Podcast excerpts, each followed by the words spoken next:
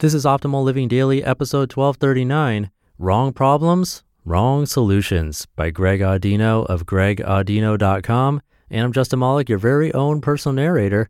Happy Friday, and welcome back to the show where I read to you from some of the best blogs in the world, or sometimes reenact. That's what today's episode is. Greg has a bunch of great videos. He's a certified life coach and actor.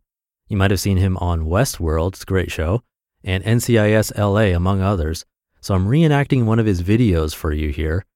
And before we get to it, if you're a music fan, this podcast is on Pandora, Spotify, and radio.com. So if you listen to music there and it's convenient to listen to podcasts there, you can do so. It's free to listen to podcasts and always great when companies like this support podcasting. So just wanted to give you that heads up. And with that, let's get right to it and continue optimizing your life. Wrong problems, Wrong Solutions by Greg Audino of gregaudino.com. It goes without saying that we spend a lot of time thinking about ourselves. We're constantly sorting out the best course of action for ourselves and trying to live our best lives. Our brains are endlessly computing ways to solve problems that pop up, many of which are too fast and subtle for us to even realize. We do this with such frequency that it's not uncommon to find ourselves not listening to what people are saying because we're too busy deciding what we're going to say in response once they're finished. We're a bunch of self centered pricks, really.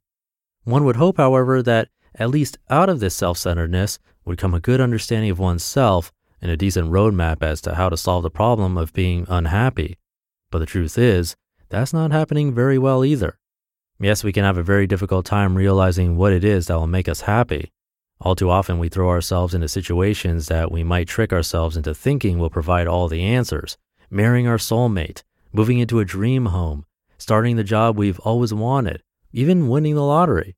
Although in many cases we engage in such things without the intent of solving a problem, any of these still represent big, promising solutions to a specific set of issues. Marriage could be the solution to loneliness or a lack of commitment with a loved one, maybe. A dream home solves the problem of a subpar home that we aren't excited about. Getting that job we want validates our hard work or gives us purpose. Winning the lottery solves any monetary problems. But even after this, we might find ourselves with problems unfulfilled and absent of the happiness we were sure we'd attain, at least to some degree. We've all been through this, whether or not we had the awareness to anticipate it before it happened. But where does it come from? How does it start? Many of us go wrong at one specific juncture. We misunderstand the reality of the perceived problem. As I mentioned, we get caught up in thinking about our own past and what's right for us. While this means of looking out for ourselves is indeed key to our survival, it can also easily get excessive enough that it alienates us from reality. What I mean is that the longer it takes us to solve a certain problem, the more we fall into believing that the problem is more serious than it is. We can't solve it, and it begins to take up more space in our inner life than it does in our outer life, and therein becomes both misunderstood and poorly prioritized.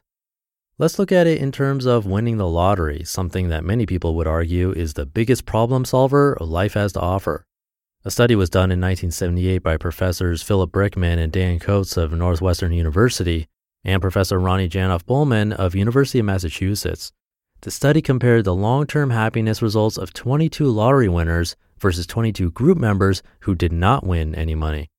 Over time, the average level of happiness reported by the lottery winners was a 4 out of 5, while those who did not win any money reported a 3.82, a difference that is hardly discernible. The key difference between the groups, however, was that the lottery winners reported getting significantly less pleasure from life's mundane pleasures, such as eating breakfast and socializing with friends. They required more stimuli, this essentially non existent difference in overall happiness is likely the most legitimate sample of how people are affected by winning the lottery. So it should be no surprise that there are also plenty of cases of poverty, suicide, crime, and profiling at the expense of lottery winners, just the same as there are among non lottery winners. So, how can this be? How can such a massive event, something we're all tailored to believe is an absolute problem solver, provide such lackluster results? Money is something that is of great concern for most people. Financial freedom is the perfect example of a concept that becomes such a strong focal point, something that demands so much of our attention, that we lose sight of how much it really affects us. Your life is not one big financial struggle. You probably derive uncomfortableness from plenty of other places that you just don't obsess over as much. Just because winning the lottery changes your financial situation doesn't mean it changes the annoyances that don't change traffic, taxes, a poor night's sleep, illness, arguments, the loss of a loved one, aging, car trouble, whatever else pissed you off. You know your list better than I do. Keeping an eye on our problems is of equal importance to learning lessons from them. It's essential to keep them at bay and be mindful of the amount of energy we put towards them versus the amount of energy they deserve. The more we fail to do this and get swept away by our problems by allowing them to be more troublesome than they really are, the more we distort our awareness of what's actually good for us and what will provide us with true happiness. As an exercise, consider writing down your biggest problems or concerns. Next to that, write down the amount of time you spend thinking about them. Do your best to estimate this as it can be tough to pinpoint. Feel free to fill out in terms of time, percentages, whatever feels best. Next to that, write down a list of all the struggles you face on a daily basis. You can then do a little math to get an idea of how much your perceived problems actually interfere with your life. You might find that something you worry about 80% of the time only affects you 10% of the time, and solving this problem would be of less impact than you might think. Another element you may want to add to this exercise is to also write down a list of your core values and see whether or not the problems you face are even in line with them, or perhaps just existing for you because other people around you face these struggles. A lot of times, once we have everything laid out in front of us, we find that the things we're stressing out about don't even mean much to us, let alone take up a good chunk of our daily lives. You just listened to the post titled Wrong Problems, Wrong Solutions by Greg Audino of gregaudino.com. So you can find him at gregaudino.com, linked in this episode's description, and be sure to check out his videos. I'll leave it there for today. Hope you're having a great Friday and start to your weekend. I'll see you over the weekend where your optimal life awaits. Hey, this is Dan from the Optimal Finance Daily podcast, which is a lot like this show, except more focused on personal finance.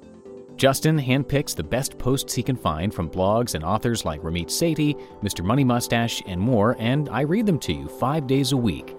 So if you enjoy this podcast, come on over and subscribe to Optimal Finance Daily too. And together, we'll optimize your financial life. You've been listening to Optimal Living Daily. Be sure to hit the subscribe button to stay up to date on each new episode and head to oldpodcast.com. That's O L D podcast.com for a free gift as well as more actionable tips and resources to help you maximize your potential.